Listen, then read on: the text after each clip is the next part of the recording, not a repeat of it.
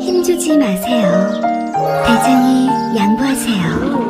언짢아진 눈에 오는 그 부드러운 미궁 대장사랑. 아무도 몰랐어요. 제가 벌써 사고 나온 걸. 앉자마자 눈에 오는 배출의 카타르시스. 빅동의 추억. 미궁 대장사랑.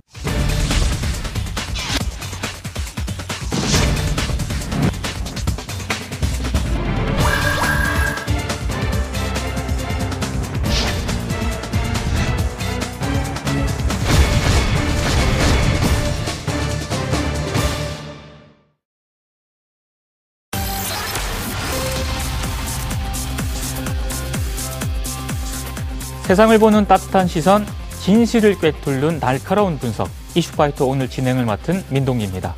깨어있는 시민 정신으로 가장 핫한 이슈를 파이팅 넘치게 다루겠다 이렇게 약속을 드리면서 1월 18일 금요일 이슈파이터 지금 출발합니다.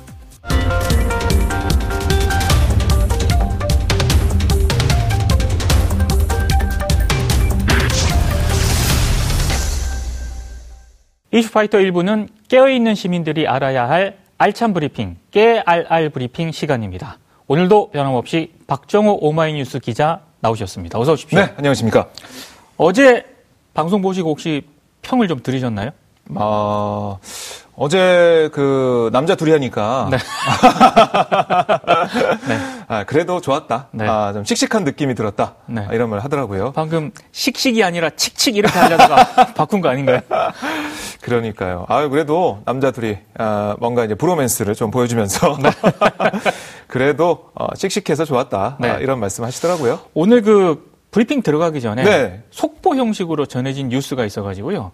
그 양승태 전 대법원장 구속영장이 청구가 되지 않았습니까? 네, 그렇습니다. 그 검찰이 청구를 할 것이다라는 네. 거는 충분히 예상이 됐던 그런 대목이었는데 관심은 과연 사법부가 네. 이 검찰의 구속영장 청구를 어떻게 할 것인가? 음. 박정호 기자는 어떻게 전망을 하세요?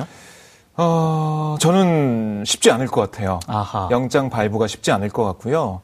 왜냐하면 뭐 직권 남용 같은 경우는 사실 그 직권이 그 이 직무가 있느냐부터 따져보거든요. 그렇죠. 근데 과연 이 대법원장의 직무가 재판 거래 관련된 그 직무를 가지고 있는지 음. 재판 관련된 직무를 행사하는 데 있어서 그 남용했는지 이 부분을 봐야 되는데 네. 보시면 아시겠지만 지금 법원에서 어, 이 직권 남용을 굉장히 좁게 해석하고 있습니다. 음흠. 쉽지 않은 부분이 있고 네. 아, 또한 음, 임종원 전 차장은 구속이 됐지만 네.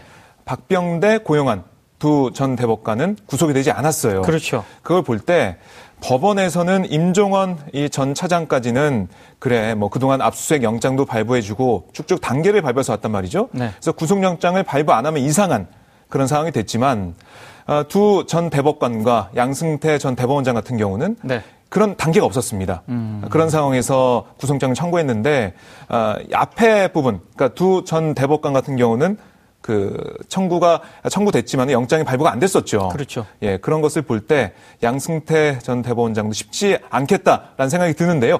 물론 검찰이 가지고 있는 이 증거 네. 이게 객관적으로 봤을 때 양승태 전 대법원장이 직접 그러니까 뭐 두 전 대법관, 그러니까 법원행정처장이나 차장을 거치지 않고 직접적으로 재판 거래나 아니면 블랙리스트 관련된 뭔가 행위를 했다. 그게 증거가 확실하다면 음. 예. 발부될 가능성도 있습니다. 하지만 지금까지는 좀 쉽지 않아 보이고요. 아, 뭐 국민들께서는 발부가 안 되는 게 아, 말이 안 된다 이렇게 말씀하실 텐데요. 네. 법리적으로 좀 더 봐야 될 것으로 보입니다. 이번에 박병대 전 대법관에 대해서도 영장을 다시 재청구를 했더라고요. 재청구했습니다. 그래서 양승태 전 대법원장하고 네. 박병대 전 대법관의 이 영장 청구 사법부가 어떻게 판단할지 좀 관심이 좀 집중이 그렇습니다. 되고 있는데 네. 제가 방송 들어오기 전에 어, 흔히 말하는 관계자들로부터 음. 어떻게 볼 것이냐 이렇게 물어봤거든요. 아 그러셨어요? 100% 기각이 될 거라고 어, 그런 비관 섞인 전망을 아, 그래요? 내놓았는데요. 전좀 바꿀까요? 어, 아, 청구 발부된다. 아니 근데 국민들이 정말 이 사안을 네. 어떻게 좀 판단을 할지 사법부가 꼭 한번 예, 유념을 했으면 좋겠습니다. 그렇습니다. 예. 네. 첫 번째 키워드 바로 가볼까요? 네, 가시죠. 첫 번째 키워드 뭡니까? 네, 이번엔 대통령까지입니다. 자, 손혜원 더불어민주당 의원의 투기 의혹에 대한 야당의 공세가 점점 거세지고 있는데요. 오늘은 대통령이 직접 사과하란 주장까지 나왔습니다. 아니, 그 어제 김정숙 여사 문제 부분을 좀 언급을 했잖아요. 그렇습니다. 사실 그것도 아니, 그러니까 의혹을 제기할 수 있는데. 숙명여고 동창이다. 네. 네. 근거가 굉장히 좀 희박하다라는 생각이 들어서 음. 조금 무리한 주장 아니냐라고 생각을 했는데. 네. 이제는 대통령까지 지금 언급을 한 상황이네요. 그렇습니다. 문재인 대통령이 직접 나서서 어, 손혜원 의원에게 공천을 줬다 이런 네. 얘기인데요. 정영기 한국당 정책위 의장이 오늘 원내대책회의에서 발언한 내용입니다. 아, 김정숙 여사도 아니고 문재인 대통령이 직접 나서서 손혜원 의원에게 공천을 줬다. 국회의원을 만들어준 사람이 이런 의혹에 아, 휩싸였다면 대통령이 직접 나서서 해명하고 사과하고 후속 조치를 지시해야 된다. 뭐 이렇게 주장을 했어요. 아. 네. 근데 문재인 대통령이 직접 나서서 손혜원 의원에게 공천을 줬다는 부분은 어. 이게 팩트인가요? 요거는 좀 체크를 해볼 필요가 있는 것 같은데. 그런데 이제 예. 그렇다 하더라도 어, 저 논리대로라면 모든 그 국회의원 관련된 이런 그 일에 대해서 네. 대통령이 나서서 다 사과를 해야 된다라는 뭐 그런 반론도 충분히 있는 거 아니겠습니까? 그렇습니다. 만약에 뭐 전 정권 같은 경우는 박근혜 이 대통령 시절 같은 경우는 여러 가지 일이 또 터졌지 않습니까? 네. 관련해서 박 전 대통령이 다 사과했어야 되는지 이렇게 또 반문이 나올 수밖에 없고요. 네. 어, 특히 뭐 황교안 전 총리 같은 경우는 이번에 한국당 입당이지 않았습니까? 그렇죠. 기자회견을 보면은 자신이 어떻게 보면 핵심 실세였잖아요. 박근혜 네. 정권에서. 네. 하지만 국정농단이나 아니면은 탄핵 사태에 대해서 나랑 상관없는데 왜 물어보지? 뭐 이런 얘기를 했어요. 그렇죠. 같은 논리라면 네. 여기에 대해서 아니 이 박근혜 전 대통령의 2인자로서 국무총리도 하고 법무부 장관도 하고 권한대행까지 대통령 권한대행까지 했는데 네. 왜 그렇게 얘기하십니까? 음... 어 이건 말이 안 되지 않습니까? 이렇게 얘기를 해야 진정성이 느껴지는데 네. 이거는 그냥 봤을 때는 정치 공세다 이런 비판이 나올 수밖에 없습니다. 음흠. 네. 그리고 어제 더불어민주당 그 최고위에서 서용교, 네. 손혜원 두 의원에 대해서 어, 민주당 나름의 어떤 결정을 내렸는데 그렇습니다. 이 결정에 대한 어떤 비판 이런 발언도 굉장히 많이 나온 것 같더라고요. 예, 원래는 어제 오전 11시에 진상조사 결과 발표되려고 했었는데 연기가 네, 됐어요. 그렇죠. 오늘로 연기가 됐죠. 네. 근데 또 갑자기 어제 오후에 민주당 최고위가 비공개로 열려서 결정을 내려버렸습니다. 이슈파이터 끝나고 얼마 안 돼서. 예, 어, 빨리 해야겠구나 이런 생각도 한 것으로 좀 보이고요. 네. 민심을 쭉 봤을 때 그냥 뭐 하루 더 둔다고 해서 바뀌는 것도 없고 빨리 결정해야겠다 네. 이런 판단한 것으로 보이고요. 예.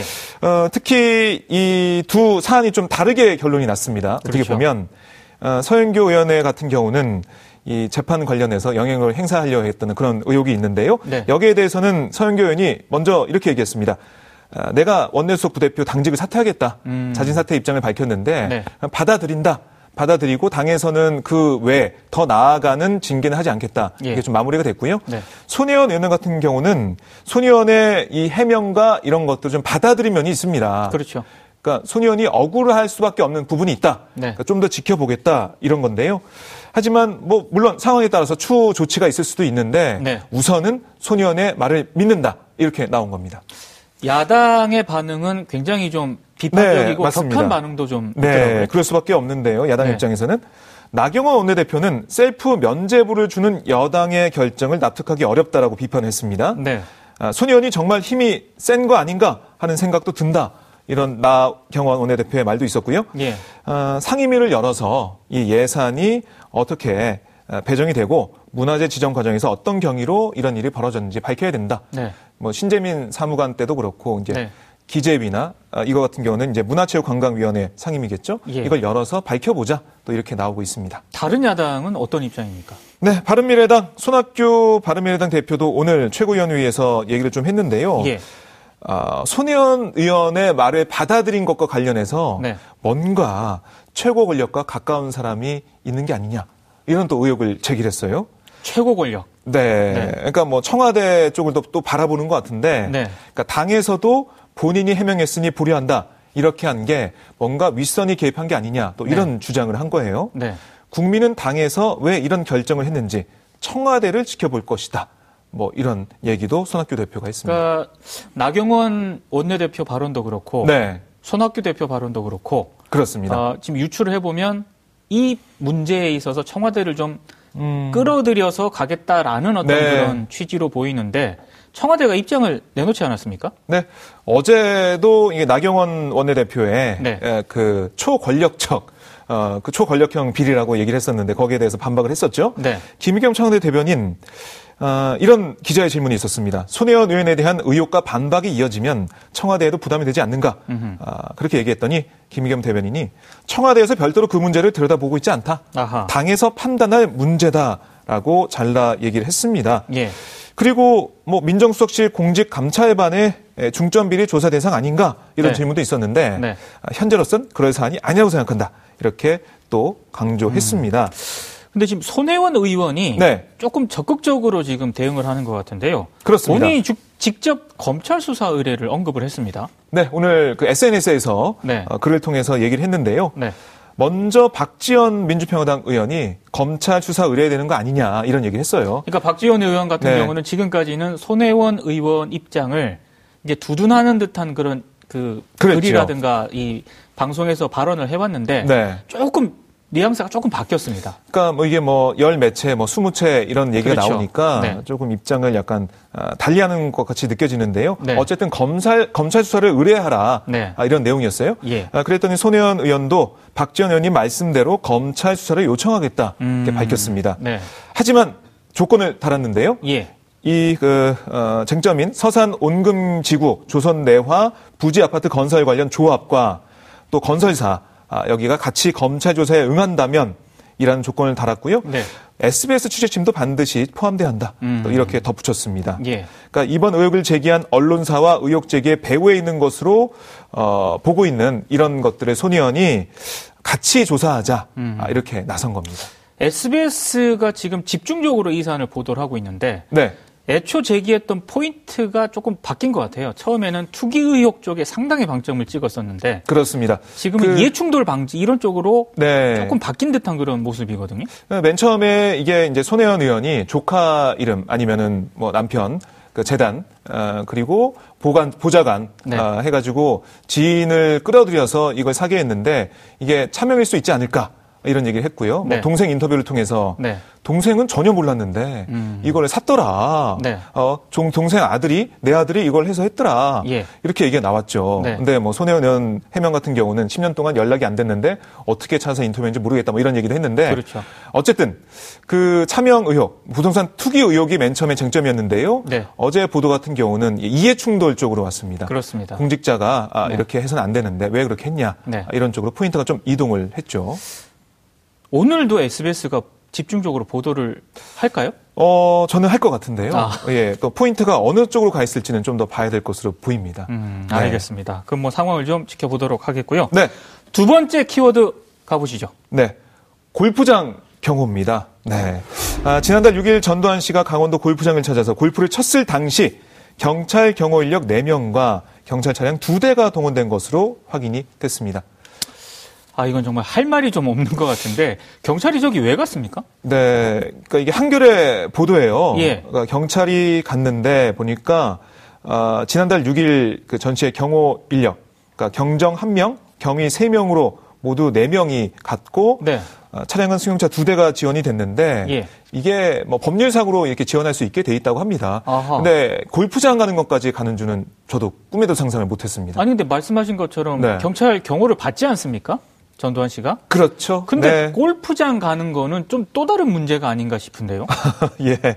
그러니까 사실 경찰과 다섯 명의 경호를 받고 있는 상황인데요. 예. 어, 지난해 1월부터요. 네. 그런 상황인데 이 왜 이 뭐 법원에 나간 것도 아니고 예. 그리고 어디 뭐 공식 모임이나 행사에 간 것도 아니고 네. 개인적인 골프장 모임에 갔는데 이걸 경호를 해야 되냐 예. 이런 비판이 이 보도 위에 계속 나오고 있습니다. 그러니까 국민 어, 감정상 네. 국민들이 상- 생각한 상식상 이해할 수가 없는 부분이 있는 거죠. 네. 근데 법으로 이제 이게 돼 있어가지고 아, 근데 어쩔 수 없다는 부분이에요. 법으로 그렇게 돼 있다는 얘기는 네. 저런 그 골프를 치러 가는데도 경찰이 경호를 하게 된다는 거고 음. 그러면 우리 세금이 또 거기에 들어간다는 그런 얘기지 않습니까? 맞습니다. 얼마나 들어갈까요? 뭐 사실 금액으로 보면 매년 2억 원이 넘는 세금이 들어갑니다. 2억이요? 2억, 2억 원. 뭐 혹자는 어 뭐 2억이면 별로 안 들어간 거 아니야 이렇게 할 수도 있는데요. 예. 뭐큰 돈이죠, 큰 돈이라면. 아이, 큰 돈이죠. 예, 우리의 세금인데 네. 이게 보니까 2017년 11월 열린 국회 행정안전위원회 그 예결산 어, 기금심사 소위원회 회의록을 보면 네. 당시 경찰청 경호과장이 이 경호 인력에 대해서 경찰관 인건비로 기, 준으로 1인당 평균 4,350만 원. 그러니까 그 당시에는 10명이 경호를 했습니다. 아하. 아, 그래서 4억 3,350만 원 투입된다 밝혔는데요. 예. 이 인력이 어, 지난해 1월 이후에는 5명으로 줄었어요. 음. 그래서 한 2억 2천만 원 정도 투입되고 있는 것으로 예상할 수가 있는데 뭐 경호를 하는 시설과 장비를 유지하는 데에도 매년 3,500만 원 가까이 듭니다. 네. 그러니까 다 하면 2억 5천만 원 정도의 세금이 드는 셈이죠. 근데 이게 다 지금 법으로 하게 돼 있다라는 거지 않습니까? 네, 그러니까 사실 좀 애매한 부분이 있습니다. 이것도 아하. 좀 짚고 넘어가야 되는데요. 예. 대통령 등의 경호에 관한 법률, 그러니까 대통령 경호법에 보면 네. 대통령 경호처가 전직 대통령을 10년까지 경호할 수 있습니다. 그리고 필요한 경우 기간을 5년 연장할 수 있는데요. 전 씨의 경우에는 이 기간이 다 지났죠. 그렇죠. 세월이 흘렀으니까. 네. 그래서 대통령 경호처의 경호는 받지 않고 있습니다. 다만 경찰 경호는 계속 받고 있는데요. 예. 아, 전직 대통령 예우에 관한 법률에 이렇게 돼 있어요. 필요시까지 경호 지원을 받을 수 있도록 해놨습니다. 필요시까지. 필요시까지. 언제일까요? 언제까지일까요? 지금 별로 안 필요한 그런 상황 네. 아닌가요? 뭐 물론 뭐 이렇게 얘기할 수 있겠죠. 그 집 앞에서도 네. 뭐 여- 여러 어, 집회도 있고 시위도 있지 않냐, 기자회견도 네. 있고 하지 하고 있지 않냐, 네. 필요하다 아. 이렇게 얘기할 수가 있겠죠. 네. 그러니까 애매해요.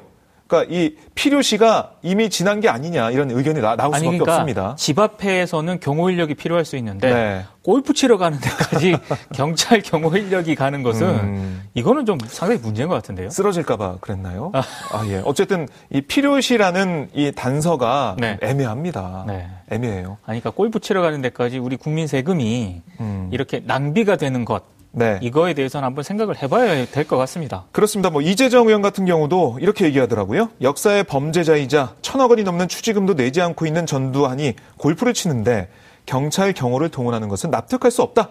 경호의 법적 근거도 빈약한 만큼 경찰 경호는 당장 중단하는 것이 마땅하다. 네. 이렇게 강조했습니다. 저게 아마 많은 국민들의 생각이 반영된 그렇습니다. 그런 주장이지 않을까 아, 이게 그 싶습니다. 알츠하이머, 알츠하이머병부터 시작해서 경찰 경호까지 네, 계속 계속 파도 나오네요. 그러게요. 네, 알겠습니다. 네. 마지막 키워드 한번 가볼까요? 네. 이제 죄 없는 사람입니다. 아하. 예, 이 어제 좀 가- 눈시울이 저도 좀 붉어지게 됐는데요. 네. 제주 4.3 생존 수영인 18명이 70년 만에 사실상 무죄를 인정받았습니다. 아, 70년. 이게 정말 음. 70년, 이게 말이 70년이지. 네.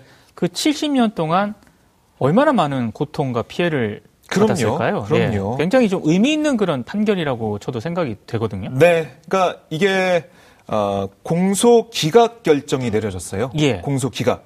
그러니까 형사 소송에서 법원이 소송 절차에 문제가 있다고 판단할 경우 네. 이런 어, 실체적 심리를 하지 않고 소송을 종결시키는 건데요. 아하. 어제 이 불법 군사 재판 재심 선고 공판에서 청구인에 대해서 공소 기각 판결을 내린 겁니다. 예.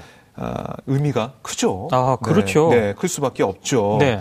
그러니까 사삼 당시 이뤄진 군사 재판 별다른 근거 없이 불법적으로 이루어졌다. 그러니까 재판 자체가 무효다 이런 거고요. 예. 이번 판결은 제주 4.3 당시 계엄령 하에 이뤄진 군사 재판이 불법이고 그로 인해서 감옥에 갇힌 수용인들이 무죄임을 인정한 최초의 사법적 판단이 돼 버렸습니다. 음. 네. 근데 이제 사실상 이번 판결은 무죄를 지금 선고한 거 아니겠습니까? 그렇죠. 피해자분들 뭐 입장이라든가 소감 뭐 이런 게 나왔나요? 예, 어제 기자회견을 바로 했는데요. 네네네. 뭐 피해자분들 말씀을 들어보면 그동안 빨갱이란 낙인이 찍혀서 아, 그렇죠. 살았는데, 4.3에 대해서 많은 분들이 지금도 그렇게 생각하고 계신 분들이 적지 않거든요. 네, 그러니까 폭도다. 그렇죠. 아, 뭐 경찰서를 어떻게 했니, 경찰을 공격했느니, 뭐 이런 말씀 많이 하시는데요. 네.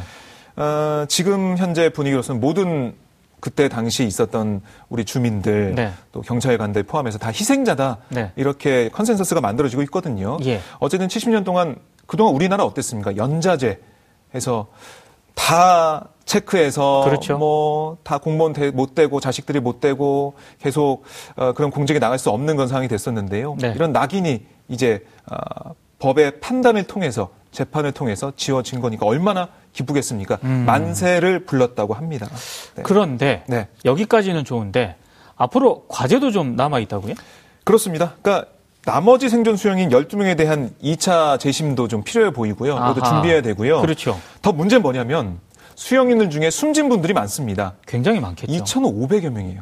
2,500명. 네, 2,500명이 넘는데요. 네. 그분들이 이제 직접 자신이 본인이 재판 청구, 재심 청구를 할 수가 없잖아요. 그렇죠. 그러니까 가족들이나 아니면 도와주시는 분들이 객관적인 증거를 모아야 됩니다. 아하. 얼마나 어렵겠습니까? 네. 그러니까 이걸 어떻게 하느냐 좀 눈앞이 캄캄하다 이런 말씀을 많이 하시는데요. 네. 그래서 어, 나오고 있는 게 특별법 제정 이 얘기를 많이 하고 있습니다. 네. 지금 제주 4.3 특별법은 국회에 계류돼 있는 상황이잖아요. 맞습니다. 예. 지금 어, 어, 행안이 계류돼 있는 상황인데요. 예. 그러니까 이게 뭐냐면 어, 이 군사 재판을 무효로 하고 네. 그러니까 숨진 분들도 네. 이렇게 재, 재심 개시 결정을 받지 않아도 모두 다 네. 무죄 판결을 해주는 거예요. 음. 그래서 일각에서는 비판하면서 아니 사법부에서 하나씩 판단해야 되는데 정치적으로 이걸 다 풀어줘?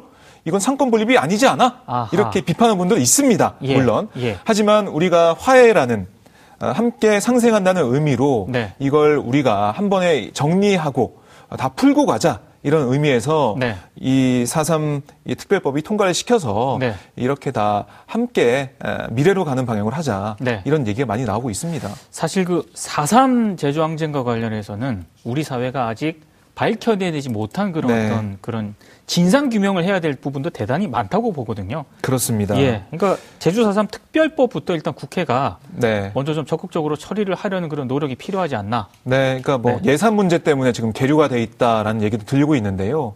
이게 돈 문제가 아니죠. 그렇죠. 네, 우리나라를 바로 잡고 역사를 바로 세우는 일입니다. 알겠습니다. 네. 오늘 말씀 여기까지 듣겠습니다. 네, 고맙습니다. 고맙습니다. 네. 여러분께서는 지금 생방송으로 진행하는 이슈파이터와 함께하고 계십니다. 오늘 방송 좋았나요? 방송에 대한 응원 이렇게 표현해주세요. 다운로드하기, 댓글 달기, 구독하기, 하트 주기. 더 좋은 방송을 위해 응원해주세요.